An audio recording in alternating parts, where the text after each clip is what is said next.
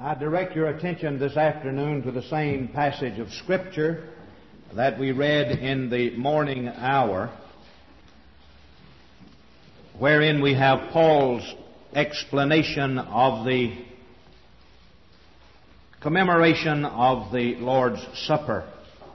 He writes, beginning with verse 23 of 1 Corinthians chapter 11, For I have received of the Lord that which also I delivered unto you. That the Lord Jesus, the same night in which he was betrayed, took bread, and when he had given thanks, he brake it, and said, Take, eat, this is my body, which is broken for you. This do in remembrance of me. After the same manner also he took the cup when he had supped, saying, This cup is the New Testament in my blood. This do ye as oft as ye drink it in remembrance of me. For as often as ye eat this bread and drink this cup, ye do show the Lord's death till he come.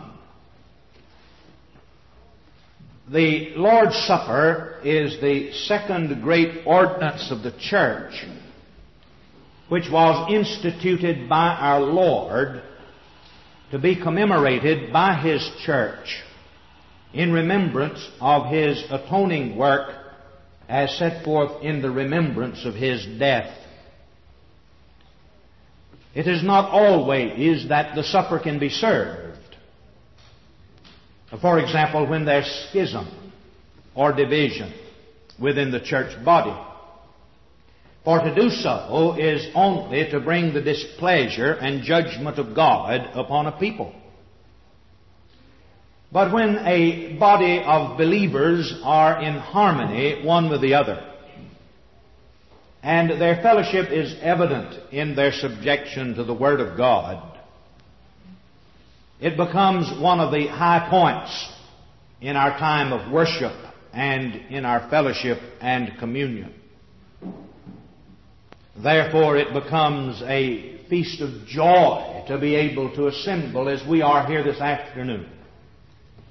A body who has been tried together and pressed out of measure by tribulation, reestablished in the name of Christ, to come together and commemorate the death of the Lord Jesus Christ, of whose body we're members, and who has bound us together in mutual love one for the other. We saw in the morning hour that the supper is a remembrance, but it is also a profession of our faith. We do this in remembrance, recollection, recalling, out of the Word of God what the Lord Jesus Christ has done for us in His atoning work. It is a profession to ourselves of that faith which we have and a declaration of our faith in the Lord Jesus Christ unto others. But it is also a time of self-examination and preparation before the Lord in order to worship His name. The ordinance of the supper then is not something that we lightly come to. That we simply take in hand is another formality of the church. As that which can be taken or left. But as a very vital part of the life of the church. Now if one awaits a sense of worthiness in order to take of the communion of our Lord's broken body, he will never partake. For the more we examine ourselves, the more we turn up in way of unworthiness. We're not simply to take it in an unworthy manner, as these Corinthians were doing. Why, they were meeting and getting drunk at the table rather than taking the wine in its moderation to commemorate the body of Christ. In their love feast, that was in association with the supper, they brought their own food and sat in their own corners and filled their own bellies. And They didn't share that food with strangers that might have come in. And so he had to rebut these on the account of their practices. You can eat till you're filled at home, and so on. So we are to approach the supper in the way that God has ordained. And it is to be a time of careful scrutiny and examination, not of our neighbors, but of ourselves. John Owen said, there were many disorders fallen in this church at Corinth, commenting on this scripture, and that various ways, in schisms and divisions, in neglect of discipline, in false opinions, and particularly in a great abuse of the administration of this great ordinance of the supper of the Lord. And though I do not, I dare not, I ought not to bless God for their sin, yet I bless God for His providence. Had it not been for their disorders, we had all of us been much in darkness as to all church way. The correction of their disorders contains the principal rule for church communion and the administration of this sacrament that we have in the whole Scripture, which might have been hid from us, but that God suffered them to fall. And that to fall uh, on purpose, that through their fall, in them and by them, He might instruct His church in all ages to the end of the world. How critical we would have been of that church that God allowed so deep a fall that we might be instructed today in matters of such importance. And yet all these infirmities God allowed in His providence in order that we might be instructed as to the right way of the church in our worship of God in the correction of their errors. Now it is in the correction of these abuses that were taking place there in the church at Corinth that the apostle Paul calls for self-examination. And this self-examination is to be in preparation for the service itself. Therefore, if my message this afternoon serves as a guideline for you to experientially examine yourself through this hour in preparation for the supper, then the message will have been well preached and well received and well served its purpose. In verse 28, Paul says, But let a man examine himself, and so let him eat of that bread and drink of that cup to aid us in this exhortation, I shall show in the first place that there is set forth throughout the whole of Scripture that preparation is necessary for the celebration of any solemn worship, whether it be the Lord's table, or whether it be any other aspect or phase of worship. There is always a time of preparation. A dear lady said to me, for example, this morning, with whom I wholeheartedly agreed, that she noticed uh, that there was a difference in Baptists and some other groups in that Baptists hardly ever sit down for a quiet moment and pray prior to the beginning of the worship service. They're too busy gossiping. Now, she didn't say that. I'm saying that. But I wholeheartedly agree.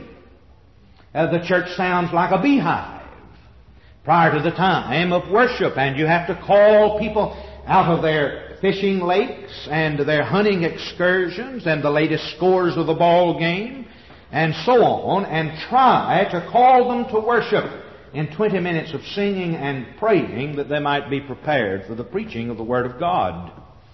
Now that ought not to be so. Ought, there ought to be a time of quietness. There ought to be a time of communion with our Lord, asking God to prepare the heart for that which He has prepared for us on that day. Because we're most of the time too busy talking that if God should speak we wouldn't hear Him. And therefore, it would just pass right over. It's like a little fellow who attends this church, uh, whose mother gave birth recently to a, a, a boy child. And he said to one of the neighbors, my mother's going to have a little boy. And the neighbor said, well, how do you know she's going to have a little boy? He said, and I think he's five years old, he said, I asked God for a little boy. Well, she said, what did God say? Well, he said, I didn't hear him say anything. Well, if God did speak, we would be like him. We wouldn't hear God say anything. There is preparation in the worship of God. You don't walk out of the cold right into the presence of God. If you and I should visit England if we were to have a hearing with a queen, we not only would be prepared for that hearing, told what to do and when to do, but we would walk into her presence with somewhat of an awe-stricken spirit. Now we saw the queen at a distance of about 12 feet when we were last in London, and uh, even that was somewhat of an excitement. But my, to come into her presence for an audience, and she's only a woman, and she doesn't even have any authority over this nation. When we come into the Lord's house, it's into the presence of the King of Kings and the Lord of Lords for a special hearing, for a special audience. For whereas God is omnipresent and we're always in His presence, it is here that we seek a very special presence with God our Lord. Therefore, this should be a very special place because although it is simply a building that could be converted into any sort of use whatsoever, it has been purchased and then sanctified through prayer and the Word of God as the assembly of God's people for the place of worship. We should always expect a special blessing. Martyn Lloyd-Jones used to say that he always dreaded missing church, even when he was ill. Because he always expects that God sometime is going to do something. And he fears that it might be that day he misses. And then he would miss what God has done in bringing about revival or an awakening. Let me show you how we must prepare for solemn worship. Turn with me to the book of Genesis, chapter 35. The book of Genesis, chapter 35. Here we have Jacob called to the solemn task and ordinance of making an altar unto God. Beginning with verse 1 we read, And God said unto Jacob, Arise, go up to Bethel, and dwell there Bethel, that means the house of God. El, God, Beth, house. And make there an altar unto God that appeared unto thee when thou fleddest from the face of Esau thy brother. Now there's the command. Go make an altar. Then Jacob said unto his household, and all that were with him, Put away the strange gods that are among you, and be clean, and change your garments. And let us arise and go up to Bethel. And I will make there an altar unto God, who answered me in the day of my distress, and was with me in the way which I went. And they gave unto Jacob all the strange gods which were in their hand, and all their earrings which were in their ears. And Jacob hid them under the oak which was by Shechem. And they journeyed, and the terror of God was upon the cities that were round about them, and they did not pursue after the sons of Jacob. You see, once Jacob prepared his house for this solemn occasion of building an altar to God, and the people put away their strange gods, the special presence of God with them struck terror in the hearts of the men of the cities so that they dared not go out after them. What a protection. I believe that if we were prepared in our solemn worship, no enemy could touch us. No enemy could touch us. Now we see then that for this preparation, Jacob called for the removal of all strange gods. Anything that might replace the God of gods. This means then that in preparation and examination, that a peculiar and special preparation for any ordinance consists, first of all, in the removal of that from us which stands in peculiar opposition to that ordinance, whatever it be. Now you see, the thing that stood in opposition to an altar built to the true God would be false gods that would decorate false altars. So fitting to that ordinance of building an altar to God was the removal of false gods. This means then that in our worship, whatever the nature of that ordinance is, will determine the nature of our preparation and examination. We will remove that which is contrary to and in opposition to that ordinance.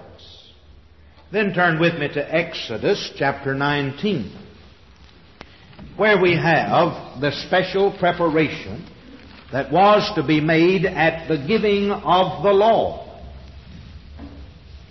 We read in verses 10 and 11, And the Lord said unto Moses, Go unto the people and sanctify them today and tomorrow, and let them wash their clothes. And be ready against the third day, for the third day the Lord will come down in the sight of all the people upon Mount Sinai. Now we'll not go in into the many lessons and figures and types that are here. But you see, there was a preparation toward the third day, the day of resurrection, of new beginning, of life. And it was to be in a sanctification of the people in which they were to set themselves apart from all things, especially all authorities and laws, for the reception of the law of God that would be given to them on that third day. Now, in some conjunction with this, turn to Second Chronicles. Second Chronicles, where we have further instruction in chapter 30.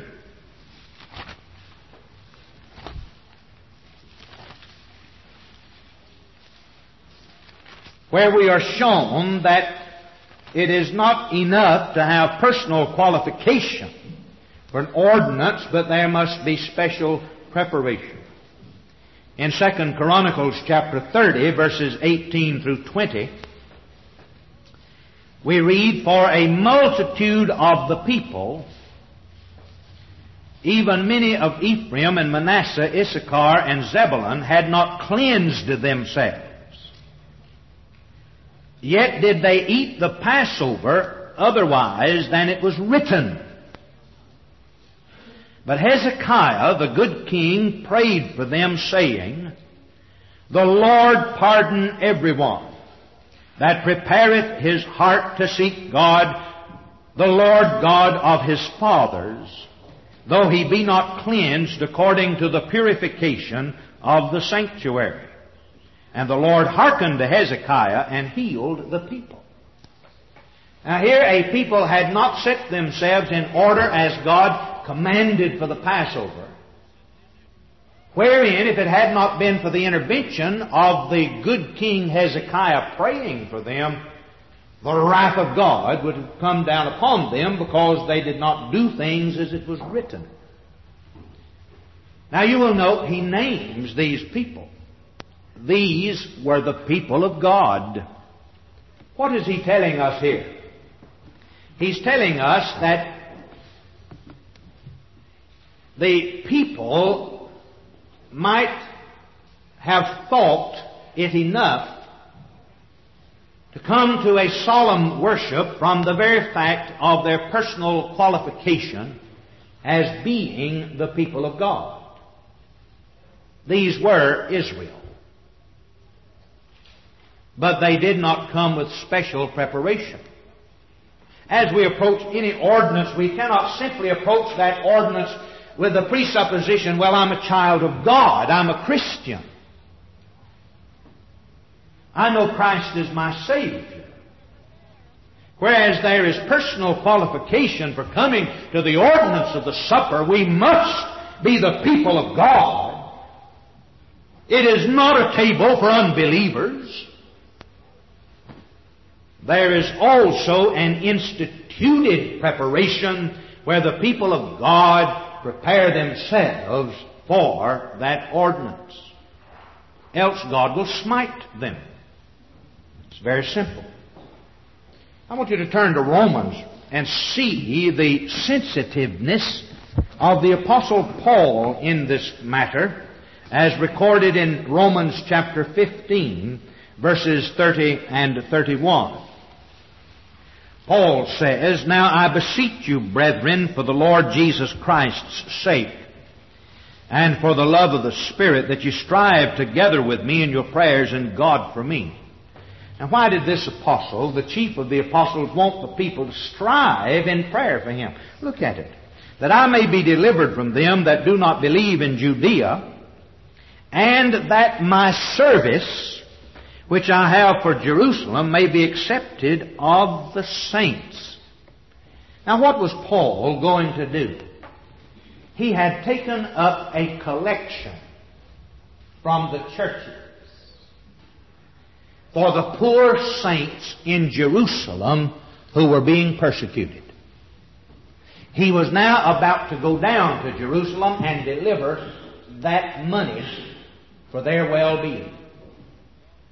Now, if you and I had done some deputation work and had gone around and raised an attache case full of money, I don't know that we'd have Paul's spirit. That is, come back before the church and say, listen, brethren, I've got to take this money and deliver it to a bunch of saints over in Mississippi who've been wiped out, who are being deprived of everything and they're under great persecution. I want you to pray. Strive with me in prayer that God will keep me from bodily harm and then make my gift acceptable to those saints. We'd come back, open that suitcase, say, boy, look at the money I've got. I have, have $10,252.26. Don't you know that's going to be something? Won't they rejoice? Isn't that great? Isn't that great? And off we would go, you know. All the confidence in the world. And it'd serve us right if somebody took that attache case away from us on the way. Paul was simply going to deliver some money to some needful saints. And here he comes before the church and prepares himself in solemn worship. Pray for me. Pray that this might be acceptable with the saints there. You and I couldn't think of it as not being acceptable with the saints when we come down and say, listen, brother, I've raised enough money to feed you for another month. But he was awfully sensitive in this matter, you see. Why? Because it was a matter that pertained to God.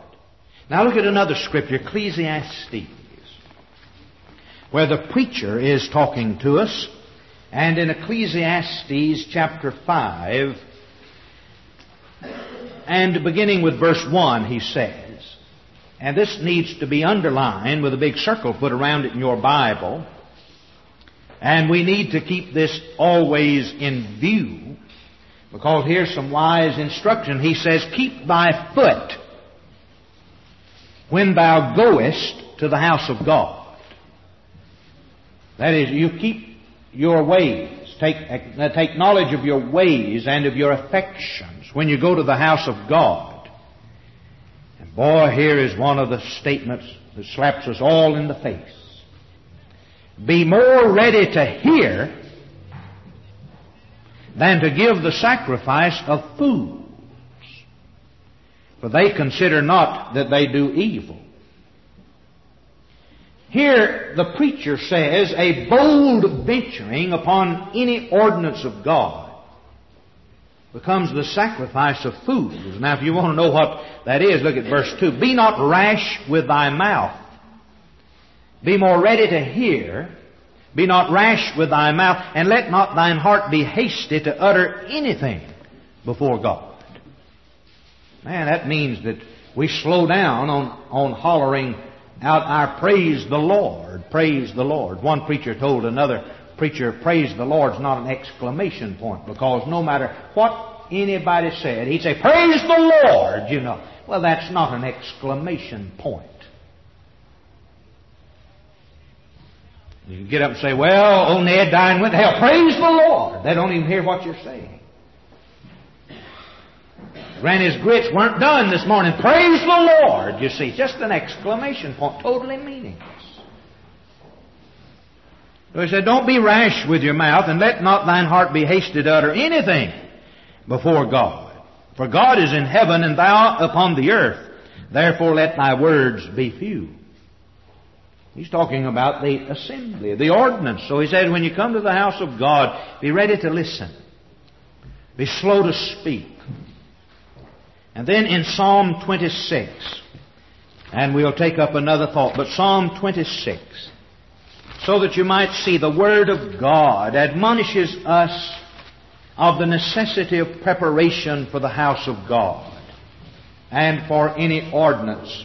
Psalm 20, 26 and verse 1.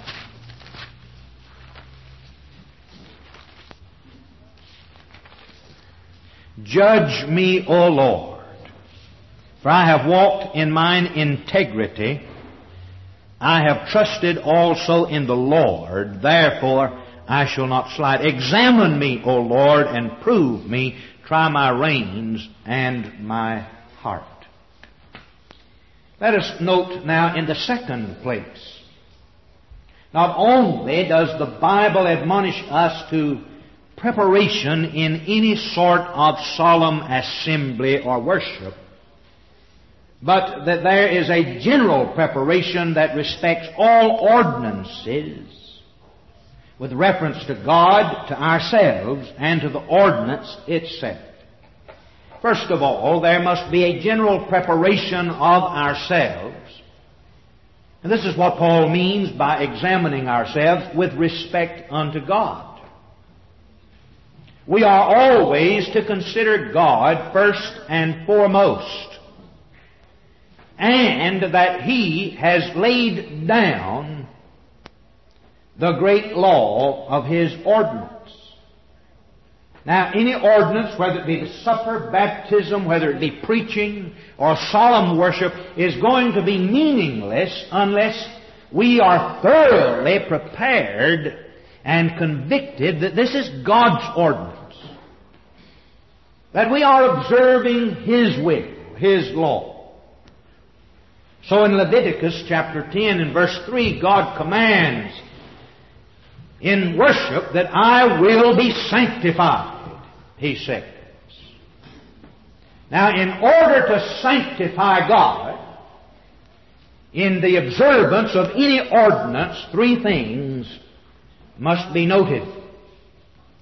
First of all, it consists in a due consideration of God as the author of the ordinance itself.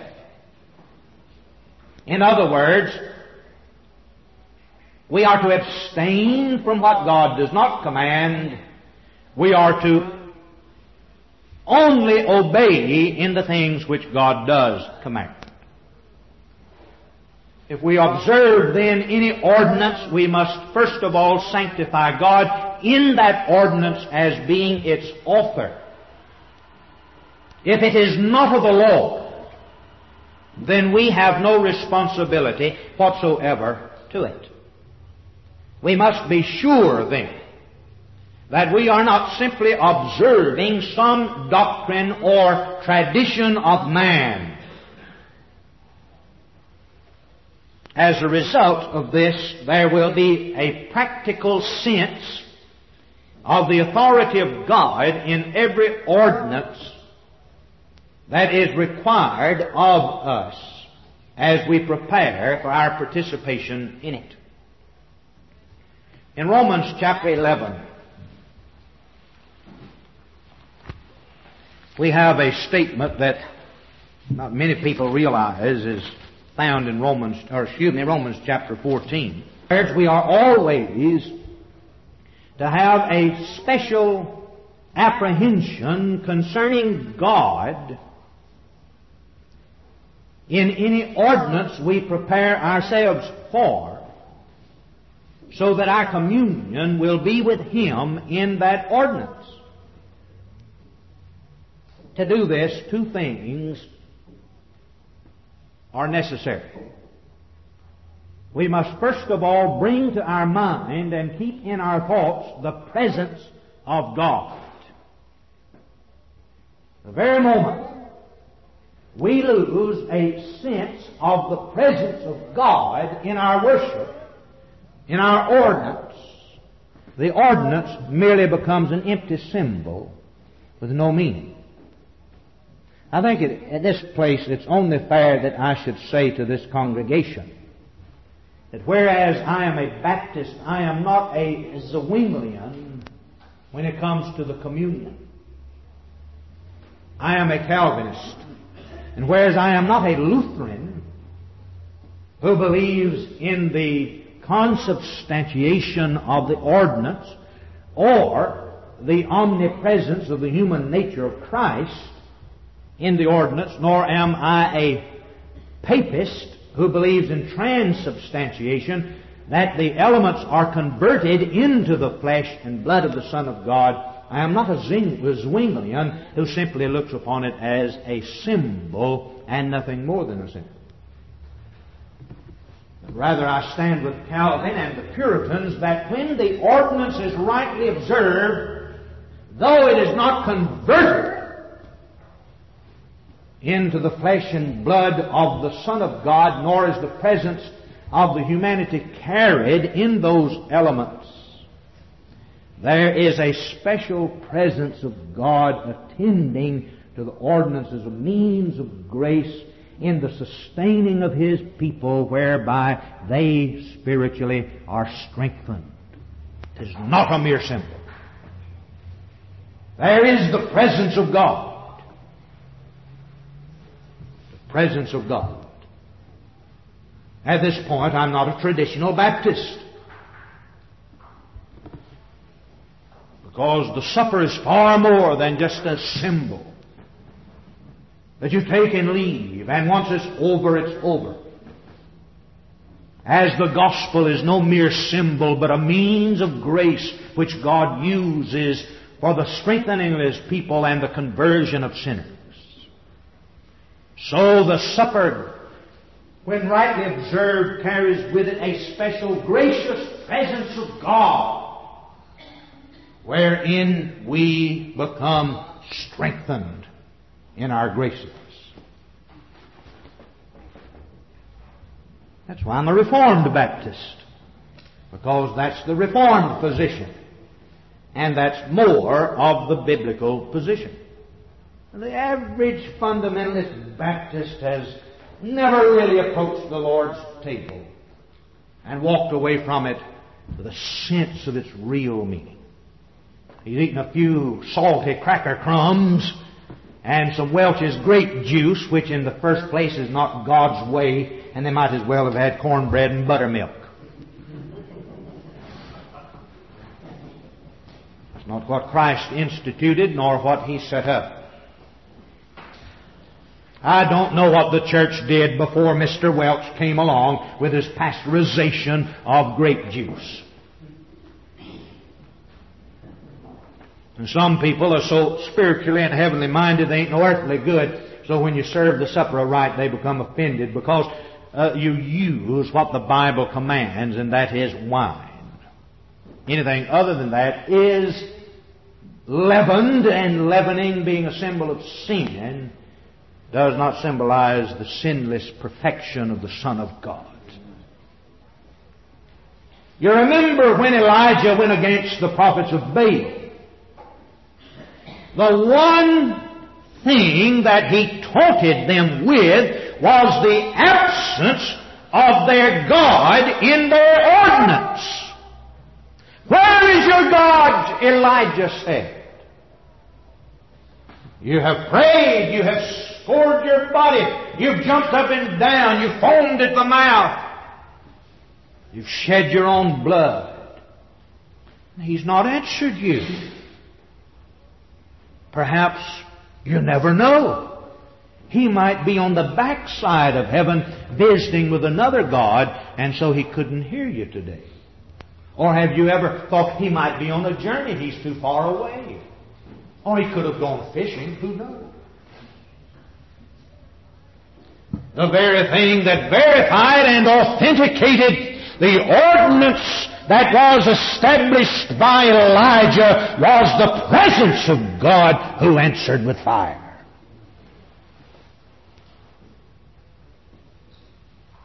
Therefore, we must always be mindful of the presence of God. John Owen said, and I think you ought to memorize this. And John Owen, of course, one of my favorite persons. He was Chancellor of Oxford University. He was advisor to Oliver Cromwell and a mighty preacher. He said, All images and idols are set up but to feign the presence of what is really absent. Let me give that to you again. John Owen said that all images and idols are set up but to feign or to pretend the presence of what is really absent. You see, beloved, the reason you and I can assemble in a building of such simplicity, whose walls are not decorated with images to remind us externally of religious matters. And the reason we need not come and bow before high altars and celebrate our Lord's Supper in the presence of images is because of His presence. A wife need not take from her wallet a picture of her family and say, Have you ever seen my family? when they're in her presence. It is only because of the great absence of the presence of God that men begin to find it necessary to try and erect an image of Him. Something to remind them that He might once have been in their ordinances. But where God is present, we can meet in simplicity because the elements ordained of Him become sufficient to manifest the truth. No wonder the Puritans smashed the images from the altars and placed the pulpit back into the center to draw the attention to the preaching of the Word and put the table out in the presence of the people. Because it's the Lord's table. And it's the table to whom the Lord's people come and celebrate His presence. Not a high altar to which the people are cut off. Access being given only to the, quote, clergy.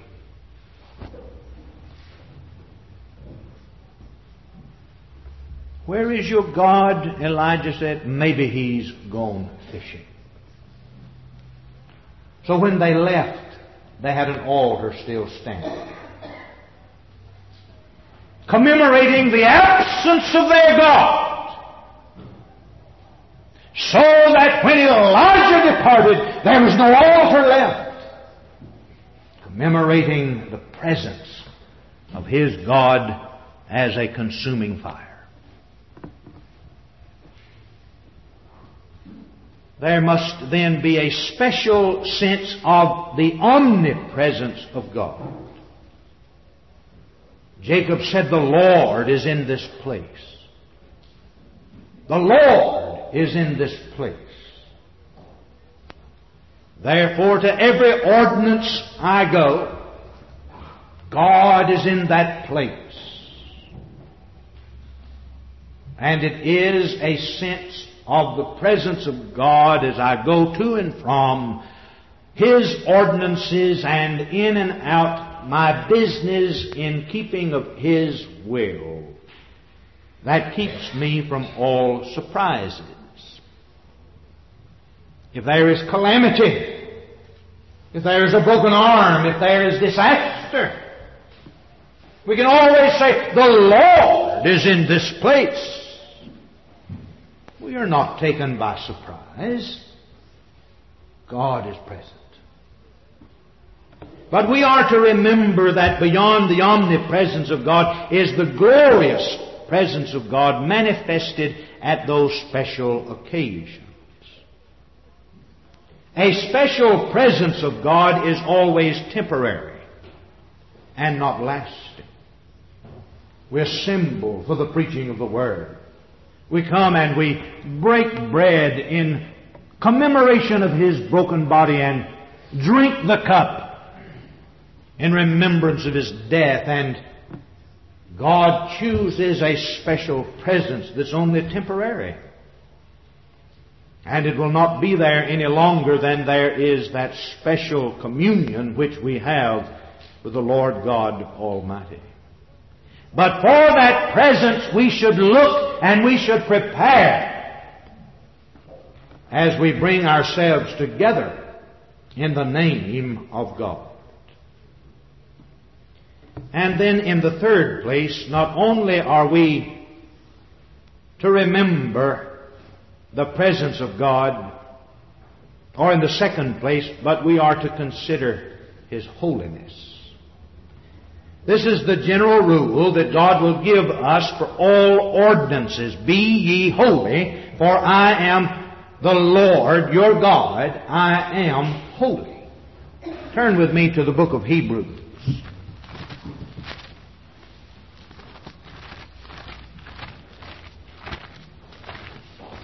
And in the book of Hebrews, chapter 12, we read in verses 28 and 29. Wherefore we receiving a kingdom which cannot be moved, let us have grace whereby we may serve God acceptably with reverence and godly fear. Now watch what he says. For our God is a consuming fire. That's His holiness. And then thirdly, we must respect God as He is the end of all ordinances. In other words, we seek His glory first and foremost in all that we do. Then secondly, and I will mention these next two points briefly, there is to be preparation with respect to ourselves. And there are three things which I desire that my heart may be prepared in reference to the ordinance of God. The first is indispensably necessary and is laid down in His Word in Psalm 66 and verse 18 where he says that if I regard iniquity in my heart, God will not hear me. Which means that we must not regard any particular iniquity in our heart. Look at Ezekiel chapter 14.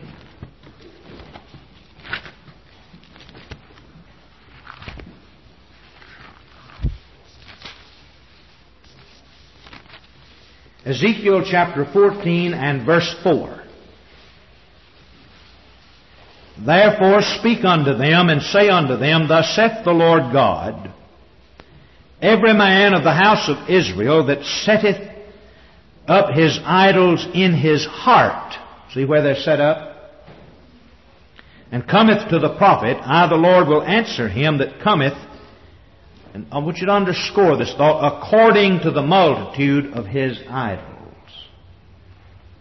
Any man that sets up idols in his heart comes to me in worship, I will answer him according to those idols. How does he do this? John Owen called this scripture to attention and he comments by saying there is no more effectual course in the world to make poor souls incorrigible beyond correction than to come to ordinances and to be able to digest under them a regard to iniquity in our hearts. If we have idols, God will answer us according to our idols. What is answering of men according to their idols? Why, plainly it's this, allotting them peace while they have idols.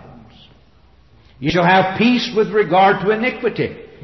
You come for peace, take peace, which is the saddest condition any soul can be left under. You shall have peace and your idols together, both together. Whenever we prepare ourselves, if this part of our preparation be wanting, if we do not all of us cast out the idols of our hearts and cease regarding of iniquity, all is lost. The second part of our own preparation is self-abasement. Self-abasement. Getting fixed in our minds that distinction between creator and creature. That we are the creatures of God. Isaiah 57 verse 15, God says the place He dwells is in the heart of a humble and contrite man. You come asserting your own dignity and well-being and God will not visit with you. And so a heart must also love the ordinance because it's only that you love that you will participate in, in the right disposition. And then finally, our preparation is with reference to the ordinance itself. There must be a satisfactory persuasion of the institution of the ordinance itself by the will of God and appointed to us for its celebration. Now I know some in independent and fundamental circles who even claim that they're Baptists who do not practice the Lord's Supper. They're so dispensational that that was for another time. I know others who don't even practice baptism because they're so dispensational that too was for another time. So you see, if you're not persuaded in your heart that this is God's ordinance, that it has been set up and instituted by Him, you will not rightly participate in it. And then it must be performed in due manner, the way God has ordained. You can see this from First Chronicles when David recaptured the ark. Now, David put that ark on one of the finest carts the king could provide. Now, who could complain about that? that ark being on a fine cart, being taken back to its resting place, but a man got killed in the process. And it scared David. And he left the ark right where it was, at a man's house. And that man was blessed with blessings upon blessings. Until David inquired how he might ought, get, ought to get the ark to Jerusalem. And he was informed there's only one way. God never ordained His ark to be driven in a hearse. You can't build a fine enough cart to carry it. Had to be carried on sticks of wood on the shoulders of the Levites. So when the Levites went down and put these sticks of wood into the rings and put it on their shoulders, God blessed and the ark came home. Was a blessing to the people of God. God has His ways. And we have to observe His ways. Our Father, we thank Thee that as an unworthy and humble people, who have no claims upon these great mercies which are here set forth, may come together to this solemn occasion and commemorate the death of the Son of God till he come again. We pray that thou wilt call to our remembrance that which was involved in our redemption through Jesus Christ our Lord. Amen.